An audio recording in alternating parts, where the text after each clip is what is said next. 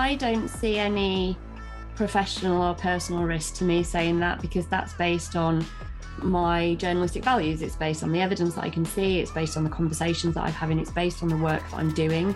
I don't even feel like I'm making that political point. I'm just saying, look, I as a journalist have been covering this for a really long time and this is what I see. This is my take on it. And I don't think any of the publications that I work for would disagree.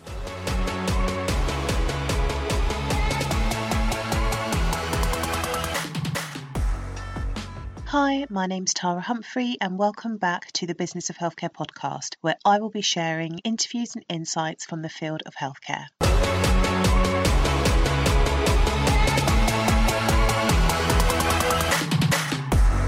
The Business of Healthcare podcast is brought to you by THC Primary Care, where we provide operations and project management to primary care networks. If you are a clinical director or a practice manager and your to do list is growing by the minute and you could do with an extra pair of hands to support you to roll out your network based contracts and projects, I would love to help you.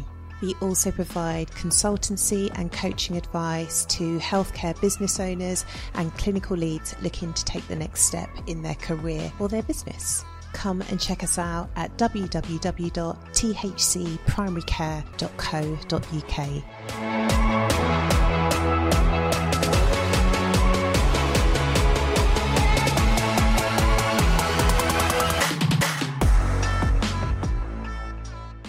Hey Emma, thank you so much for joining me on the Business of Healthcare podcast. How are you doing? Uh, you're very welcome. I'm doing very well, thank you. So we connected, it was a while ago. You had written a post on Twitter, which, in my opinion, just really set out a balanced argument about kind of what is going on regarding reporting in general practice. And I was a bit like, oh, I'll just message her and just see if she will respond. And you did. Can you actually, before we jump into that, if you tell um, our listeners a little bit about who you are and what you do? Yeah, sure. So I'm a freelance health journalist and I've been working as a health journalist for 20 years. I work mainly for the specialist titles, so Pulse, BMJ, some of the Lancet journals. I do some stuff for Nursing Times, Pharmaceutical Journal, it tends to be the sort of medical trade press or medical journals. I was a health reporter at BBC News online for a while, so I do have that kind of experience of more mainstream reporting. And I teach journalism at Sheffield Hallam University and Derby University. And I run a uh, co-founded an organisation that provides resources for freelance journalists as well. So yeah, that's me. that's me in a nutshell. just a, just a, just a few things there. yeah. Um, but yeah, if we go back to that post, you'd written a post. There's so much. It feels like so much negativity at the moment, and you'd written a post. Could you kind of talk us through that post and what the impact was on you when you did that? Yeah, so that had come obviously so i i do quite a few shifts for pulse. So in doing those and i also work for the their pcn supplement as well doing the cover feature. So i'd had a period where i was speaking to gps a lot every day all day. I have friends who are gps and i just knew that the situation that their workload and the situation that they were facing every day when they were going to work was just really exhausting and desperate. Like you could hear the exhaustion in their voices. And even though, so contacts, like people that I'd, GPs that I'd spoken to for years and years and years, who were always kind of the innovative ones, the upbeat ones, the forward thinking ones, they were also feeling just really kind of doom and gloom. And people that you would normally be able to contact really easily, just too overwhelmed with work to even speak to you at any point. So I kind of, I knew that you know, been, been reporting on general practice since 2003. I've, yeah. you know, been through all contract changes and everything. And I just knew that this felt a bit different somehow.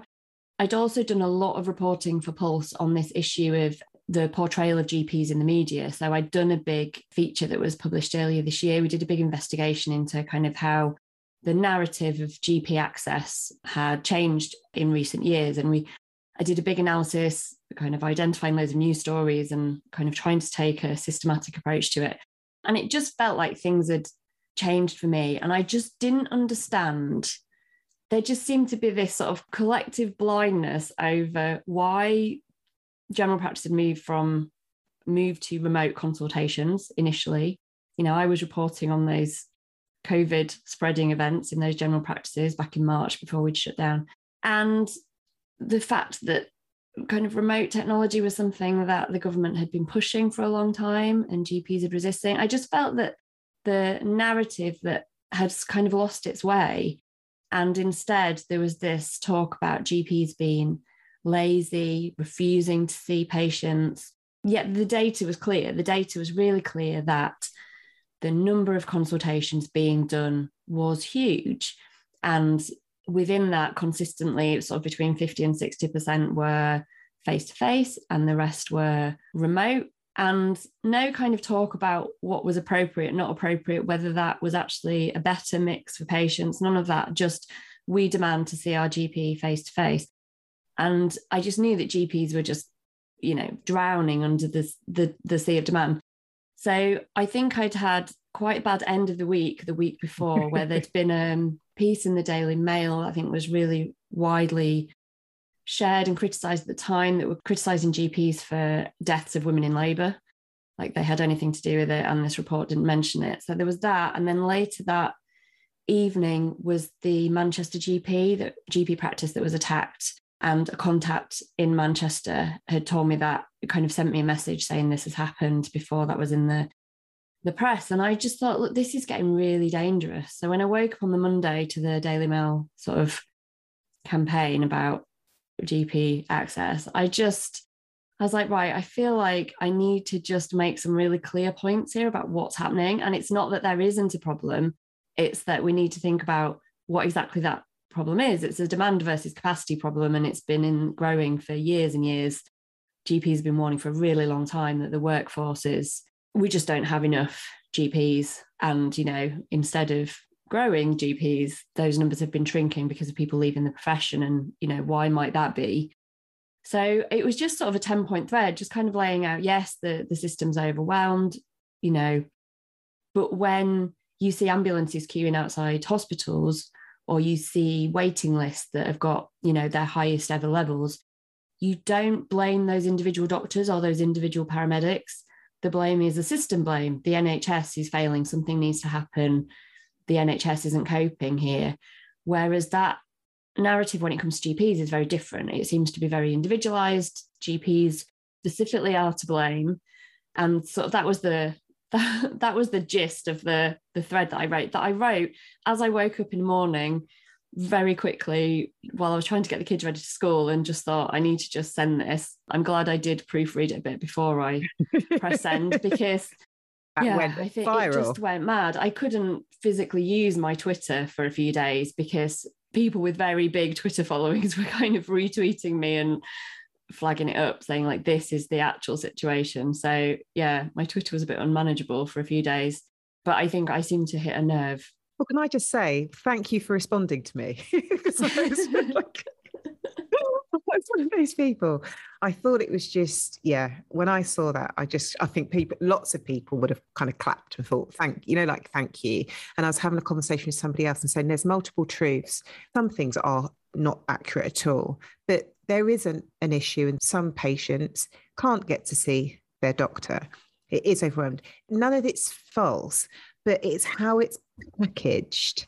Yeah. So I think I was trying to get across the point that I'm not kind of stood here saying everything about general practice is perfect and every patient who needs to be seen is being seen at the speed at which they need to be seen.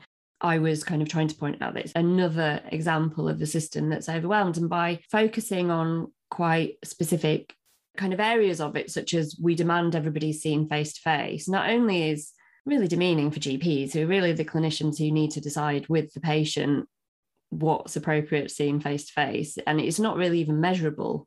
How do you measure whether what proportion of face to face versus remote appointments is appropriate? I don't know. The jury's out on that. There's lots of discussions to be had. I think I just wanted to make the point that there are problems here and journalists need to be uncovering these problems, but this isn't the way to do it. This, you know, you're shouting at the wrong people. Do you think because you're independent, you're freer to write that sort of tweet? But does that, is there a risk in doing that? Or does it not, you know, like you can do what you like because you're kind of self employed, but you do work within the industry and you are well known? Yeah. I mean, I don't see any professional or personal risk to me saying that because that's based on my journalistic values. It's based on the evidence that I can see, it's based on the conversations that I've having, it's based on the work that I'm doing. I don't even feel like I'm making that political point. I'm just saying, look, I as a journalist have been covering this for a really long time, and this is what I see. This is my take on it. And I don't think any of the publications that I work for would disagree with that, you know. So I wasn't afraid to do it. I wasn't. So you mentioned your journalistic value. So what are they? What is really important to you when you are producing work that goes out into the public domain? That I've asked questions and not just accepted what I've been told. I mean, obviously, sometimes you're writing breaking news really quickly and the government has put out a press release, but that's an information. If you're you're providing an information service on look, this is the government's latest statement opposition on this. But yeah, that I've asked questions that I am listening to people and not prejudging, I think, what I think the situation is or what I think they're going to say. A lot of what I do, I was just teaching a group of students at Plymouth University this morning on uh, data and investigations in health. And a, a lot of what I do is based around data and figures and evidence. And uh, my first degree was in science before I did a journalism MA. I think that's just my my approach is quite analytical and logical. I think I, I want to, I, you know, I want to know why something's happened, where it's come from, how many people are saying this, or you know, if it's a study, how many people are, you know, how reliable is that evidence? when I first came into health journalism, it was sort of around the beginnings of the MMR scare. So I've kind of come, I've been sort of brought up in journalism with thinking about risk and communication and reliability of evidence and data. And I think that's just really informed the kind of work that I do. And the publications that I work for expect that as well. Why did you choose health? So I always had an interest in medicine, but I didn't want to be a doctor. So I did biomedical science as kind of quite a broad I could do lots from kind of pharmaceutical stuff to microbiology to biomedical science. It was a really broad degree. So because I didn't quite know what I wanted to do, I was just interested in it. I realized that I couldn't work in a lab after I did my dissertation and found it so tedious. I was still interested in that. I was just fascinated by medical science, basically. So, as you do when you're 20, you just think, oh, I'll be a journalist then. So, and then I can write about it. So, it was originally kind of more science stuff that I was interested in and did a journalism master's. But my first job was then at a medical journal doing editing of scientific papers, doing a bit of news, bit of commissioning. And I, just, in the end, I just thought, oh, this is a bit boring. I kind of want to be writing news more. I want to be doing investigations. I want to be working as a journalist you know, having not started out really thinking much about it, started to just kind of love that process of journalism. And that's when I went to work for Pulse. And that was such an amazing training ground as a clinical reporter, kind of having space to do proper investigations, break stories that, you know, have then ended up being picked up by the nationals. And they just really expected high standards. So yeah, it taught me a lot doing that. But yeah, I sort of fell into health.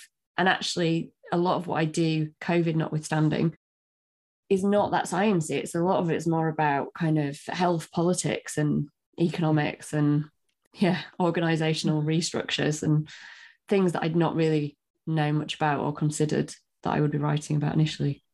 Have you ever written a piece that's just been interpreted in the not the way that you would want it to be, which has caused an issue, which has caused um, an impact? So I mean, I've always been proud of the journalism that I've done.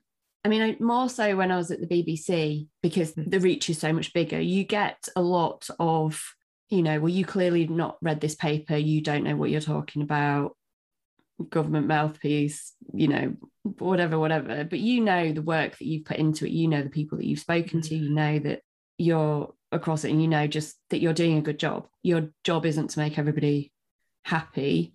There was sort of a a medical blogger at the time who once took a disliking to an article that I wrote and in a very swearing, ranty blog had a go at me, said I was a self styled health reporter, which was quite funny because the BBC gave me my job title, not me. But again, I was like, well, you didn't speak to me. You didn't call me and ask me any of the questions that you had about the piece. So, you know, you're kind of doing Danny Wren argument. I just laughed it off. I thought it was quite amusing.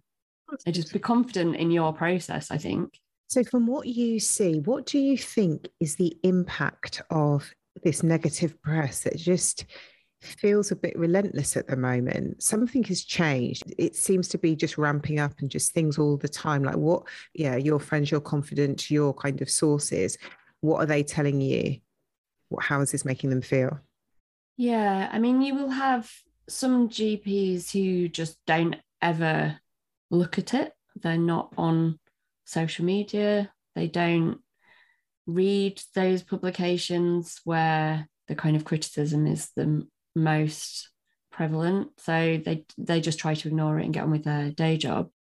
And you know, GPs, this has always been a kind of issue for GPs. I think people's relationship with their GPs and probably that extent to journalists too is quite personal. So if you feel like you're not getting the service that you would like, that the coverage of that can be quite personal, I think.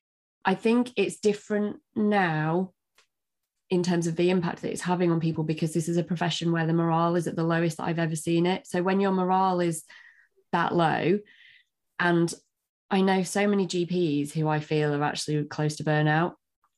I know GPs who've had to take a period of time off because, you know, they've worked for GPs for years and they've never had this before. And they just reached a point where it was either take a little bit of a break and try and recoup or just walk away yeah. from the profession. I think if you're already at that level and you just feel like you're firefighting and you feel like you're not doing the best for your patients because you can't, because the demand is so high and the circumstances you're working in are outside your control. We're in a pandemic. That's not nobody asked for this. That when you start to get those attacks, and some of them, some of the articles definitely do feel like attacks. I think that must just be so morale sapping on top of because you're already feeling so so low and that you're working so hard and to have that not recognized and to, to be accused of being sort of lazy and not doing your job when you know the opposite are true i think yeah and i think that is having um, a big impact i can see it's having an impact on gps who previously wouldn't have paid any attention to what the media discourse was about general practice so it is a pleasure to be bringing the Business of Healthcare podcast in partnership with DKMS UK.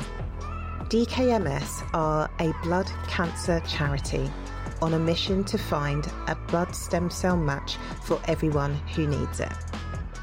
I am proud to share that I am an ambassador for DKMS UK, and my particular interest in partnering with them is that as it stands, fewer than 3% of patients from a black or mixed ethnic background are on the stem cell blood registry.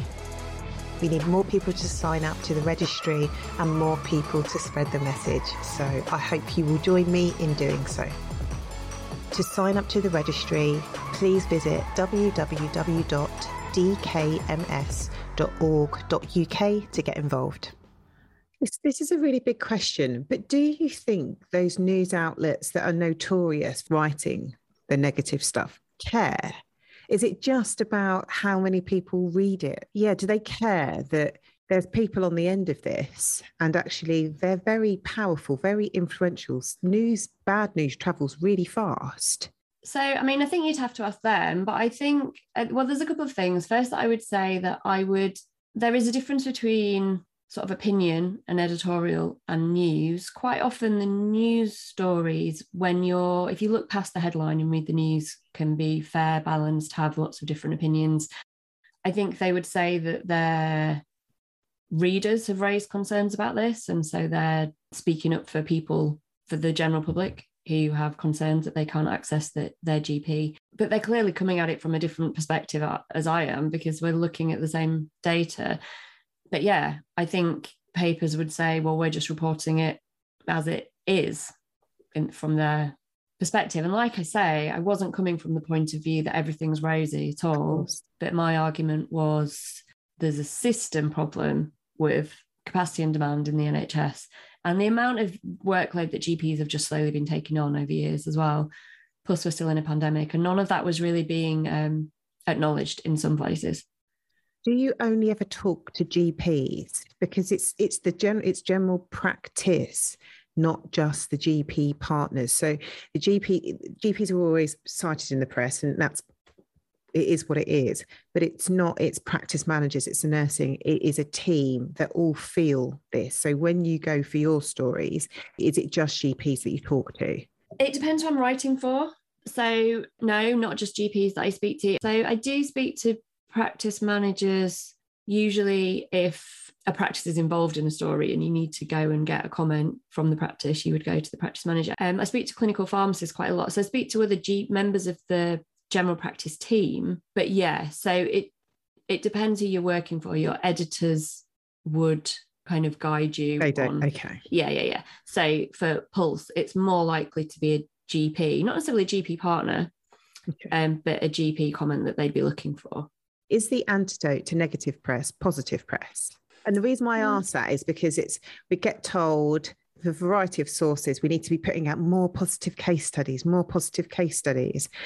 And that may be so. We probably don't talk enough about the good things, but I think it's how much good stuff do we need to share to be able to counteract, you know, like one really negative piece. Yeah. I mean, I don't even know if it's just about putting out positive stories necessarily or just talking about the realities. So there was a video that was put together by a group of GPs in Sheffield that was shared widely on social media. You may have seen it basically talking about the realities of their day to day work and what that looks like.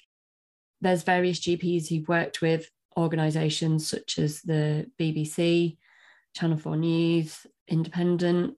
I think I've seen some stuff various kind of videos out there of look, this is what a day looks like. And it's not necessarily positive. It's just here's the here's the reality yeah. of what of what we're dealing with news organize i mean I, i'm a journalist. I'm not as interested in positive stories. They're not necessarily as attention grabbing. But at the same time i think it's more about showing balanced stories as well. So when you see there's been some really good pieces. Say victoria macdonald and channel 4 news did a really good one. There's been some really good long articles. Sky news did a really good data driven one talking about the workforce and the shortage of GPs and how those workforce problems have come about compared with the number of people that are trying to get a GP appointment right now and what GPs are dealing with and how that's changed since the pandemic. Because there was also this narrative of, well, the pandemic's over now, so why isn't it just back to normal? Putting aside the fact that the pandemic isn't over, just why why it's changed and it's all kind of interconnected stuff to do with hospital waiting lists been really long and he's caring for those patients when they're on hospital waiting lists and you know access in other places and mental health problems related to the pandemic. So there's all kind of things that have changed. So yeah and it's, no it's necessarily about positive stories but just sharing the reality of what's happening. But also i suppose sharing ways in which if you've managed to innovate and do something to improve your patient access, different systems that you've put in place. I know GPs have tried different triage systems and different ways to support their practice receptionists, for example, kind of trying to share that work to show we're not just sitting here and if you can't get through, you can't get through. We are trying to adapt. We have adapted loads in the pandemic and we're still trying to adapt and we don't necessarily know the best way, but we're working on it. I think those messages go a long way to changing the narrative of two years ago, I could see my GP and now I can't. And so it's the GP's fault. How do you kind of grow your kind of black book of sources? Because I've been in lots of conversations where someone will say a journalist has contacted me for a comment and like, don't don't talk to the journalist, don't talk to them. So how do you get different voices and not the same potential, you know, like innovators and your friends? How do you get a really broad spectrum as you as you develop your career? Yeah, so I am conscious of that because you do end up going back to the same people because you know they'll talk to you because yeah. you built up that relationship and they trust you. But that said, because for every article that you're working on, you're looking for someone in a certain specialty or looking for an example of someone who's doing something a bit different. You know, you might be contacting a local medical committee, but their members change. So a new person will mm. come through. Recently, I've been doing a lot of work around PCNs. So I've got loads of new contacts there because you're kind of looking for PCN network directors and teams, and I'll go to the NHS Confed. So they've kind of put me in touch with a load, and I have contacts at think tanks who've been talking to those who are doing the most innovative work, and they'll suggest people to speak to. Sometimes making that first connection is hard because they might not want to speak to the press, but I think working for the specialist titles helps because I think they might have more trust that you're on on their side. side. I think we discussed when we first met. Are there any like top tips for managing the negative press? So you did mention, you know, like some people just don't read it. You know, like yeah, that is an option. You don't have just, to engage yeah. with it at all. Because I think what happens is what I see happens is something will come out that that person will be really triggered and then they'll copy that link into the whatsapp group you know like and then there's this big forum around what is being discussed and they go into their work it bleeds into their day then they go home and it bleeds into their home life. So there is something that we can it's not just the pressure to have to consume everything and magnify it if it makes you feel like crap. Yeah. So social media is quite bad for that isn't it? We yeah. can all doom scroll a bit and I do that too. And then I get myself wound up, whereas actually I just didn't need to engage with it or see it. I have seen GPs sharing, again, not positive articles, but articles that are much more fair representation of the pressures that they're under at the moment. So you could kind of share what you feel is kind of more fair journalism, I suppose.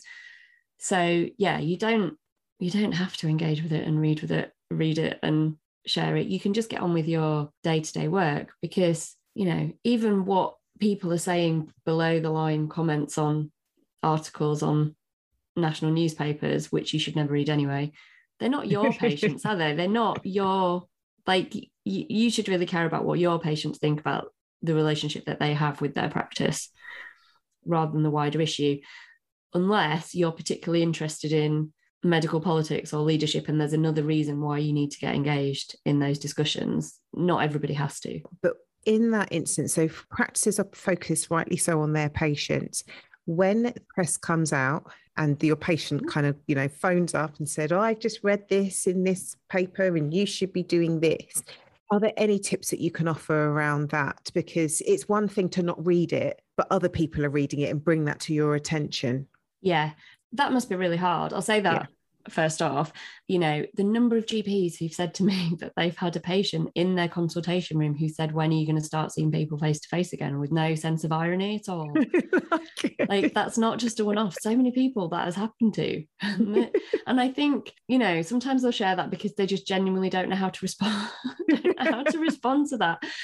Yeah. I mean, I think, again, you don't necessarily have to get into a big conversation with them about you know about any specific coverage or any specific articles i'd again bring it back to a conversation of what their practice how can i ha- how can i hear you? Yeah, how, how can, can, i help I, you today? how can i help you? Is there a problem that you have with accessing us? Can we provide you more information signposting advice and just don't even go down the line of trying to kind of count you know you were involved in the article so why are you trying to defend it? Just talk about what that patient needs from you there and then i suppose do you think this is just hopefully it's just a phase and it will bottom out?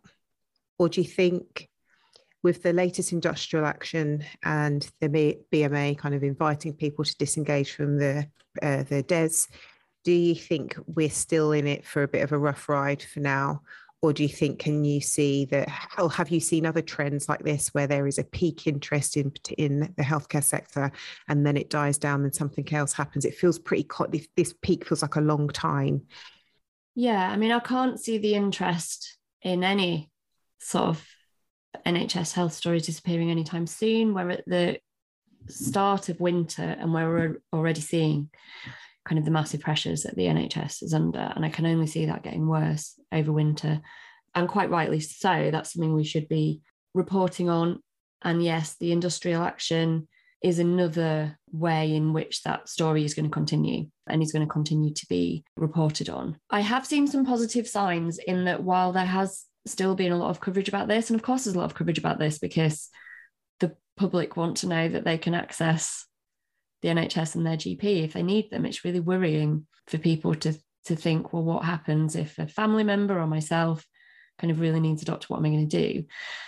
There's more recently, I think there's been a lot more fair reporting, I would say. So earlier this week, there was a kind of more holding to account of the government over workforce planning and the fact that they're going to miss their target for the number of extra GPs. So it's kind of that awareness that, oh, right, it's because we don't have enough staff. So even if it the coverage is continuing, continuing, continuing, I wouldn't necessarily see it as a, a bad thing because as as a country we need to have those discussions about what we expect from the NHS, what it should be able to offer, and what we need to do to get there.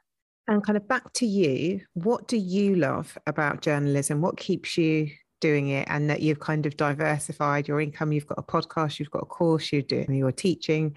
Like, what about this sector, this industry, do you love? Yeah, so I'm doing lots of different things these days, but the majority of my income still comes from journalism. And I can't see a time when that isn't the case. Just genuinely really enjoy it. I really enjoy asking questions, finding out what's happening, speaking to people, asking difficult questions as well. You know, people aren't always going to like everything that you're reporting on because that might not be their experience or they might feel, you know, they might feel it's a bit unfair if you've done some kind of critical reporting. I just think it's really important and hopefully valued. I think it's all too easy to criticize the media as this kind of big homogenous mass um, we're really lucky in the UK that we have such a diverse and large media. And I think there's lots of different places you can get your information from. And yeah, I would champion that until the day I die. and I know obviously your students will be, you know, that will ask new questions, but from podcast host to podcast host, what is it like kind of being on the other side? Yeah, I quite like it. It's fine. Yeah. It's nice. As you know, I could talk about health journalism all day, every day. So yeah, I don't mind giving up my time to chat away about that. I hope that, I suppose the intention for this podcast, I should have said this at the beginning, the intention for the podcast is that in my day to day, you know, it's media. It's a bit like we're reflecting what happens in general practice. You know, like we say media, you know, the media is bad, they're doing this, they're doing that. And I just thought, well, actually, well, let's talk to somebody. Let's talk to somebody. Let's see their points of view let's have they got any tips that they can share what can we do to kind of protect our own well-being and you've done that and i think that we got our own idea of where to get good sources of information from and i think your advice around if we've not been involved in the story, we don't have to defend it. We don't have to comment on it. You know, when patients come to general practice there or they're in that PCN infrastructure, it's about the patient there and try not to let those negative voices in. So that was the intention around this podcast. I'm not a doctor, but I feel it and it's really hard. You know, it affects my work because when things come out, it saps the morale you know people kind of close down and it makes people act in you know uncharacteristically you know they're really frustrated and they're really cheesed off yeah so whatever role you are in if you work in primary care, you are affected. And I just thought it'd be a good opportunity to get a journalist on. Not all journalists are bad, you know, like it's Yeah, I mean, there's a couple of there's a couple of points that I'd make as well. I mean, one is I don't think don't be afraid to work with, engage with, speak to journalists. Yeah. They're not out to trick you, trap you. I think throughout COVID, you know, where would we be if we hadn't had all those health and science correspondents telling us the latest information? I mean, most health professionals were finding out about Department of Health kind of changes in policy through an NHS England changes in policy through the media. But that's not that good. Health... Is that good? Yeah, but that's nothing to do with the media, though, is it? Okay. That's NHS England's decision or okay. the Department of Health decision we were quite often finding out at the same time as everybody else through those televised press conferences what was happening. But I, I think there's been so much amazing coverage through COVID 19 from the specialist health correspondents. I think it's all too easy to get bogged down in a in kind of one story or one narrative that's really angered you, and then just to think that that's all journalism, and that's you know not the case at all. I think we'd all be much poorer for not having those really reliable information sources and journalists doing their job and holding power to account. If there's one story that you think's been poorly managed or not being told in the right way, that there's things you can do about that. You can complain about that. You can speak to journalists about that, or you can just choose to ignore it. Yeah. You don't have to engage. You don't have to let it make you feel worse than you already do. And if people want to connect with you, where is the best place to find you? So on Twitter, I'm at Emma Journo. My DMs are open, so if you want to, she does respond. Me, yeah, I do respond. I do. Yeah. Okay. And so yeah, and there's more information about me in the Twitter bio as well. I'm have a website at emmawilkinson.net. Thank you so much. You're welcome.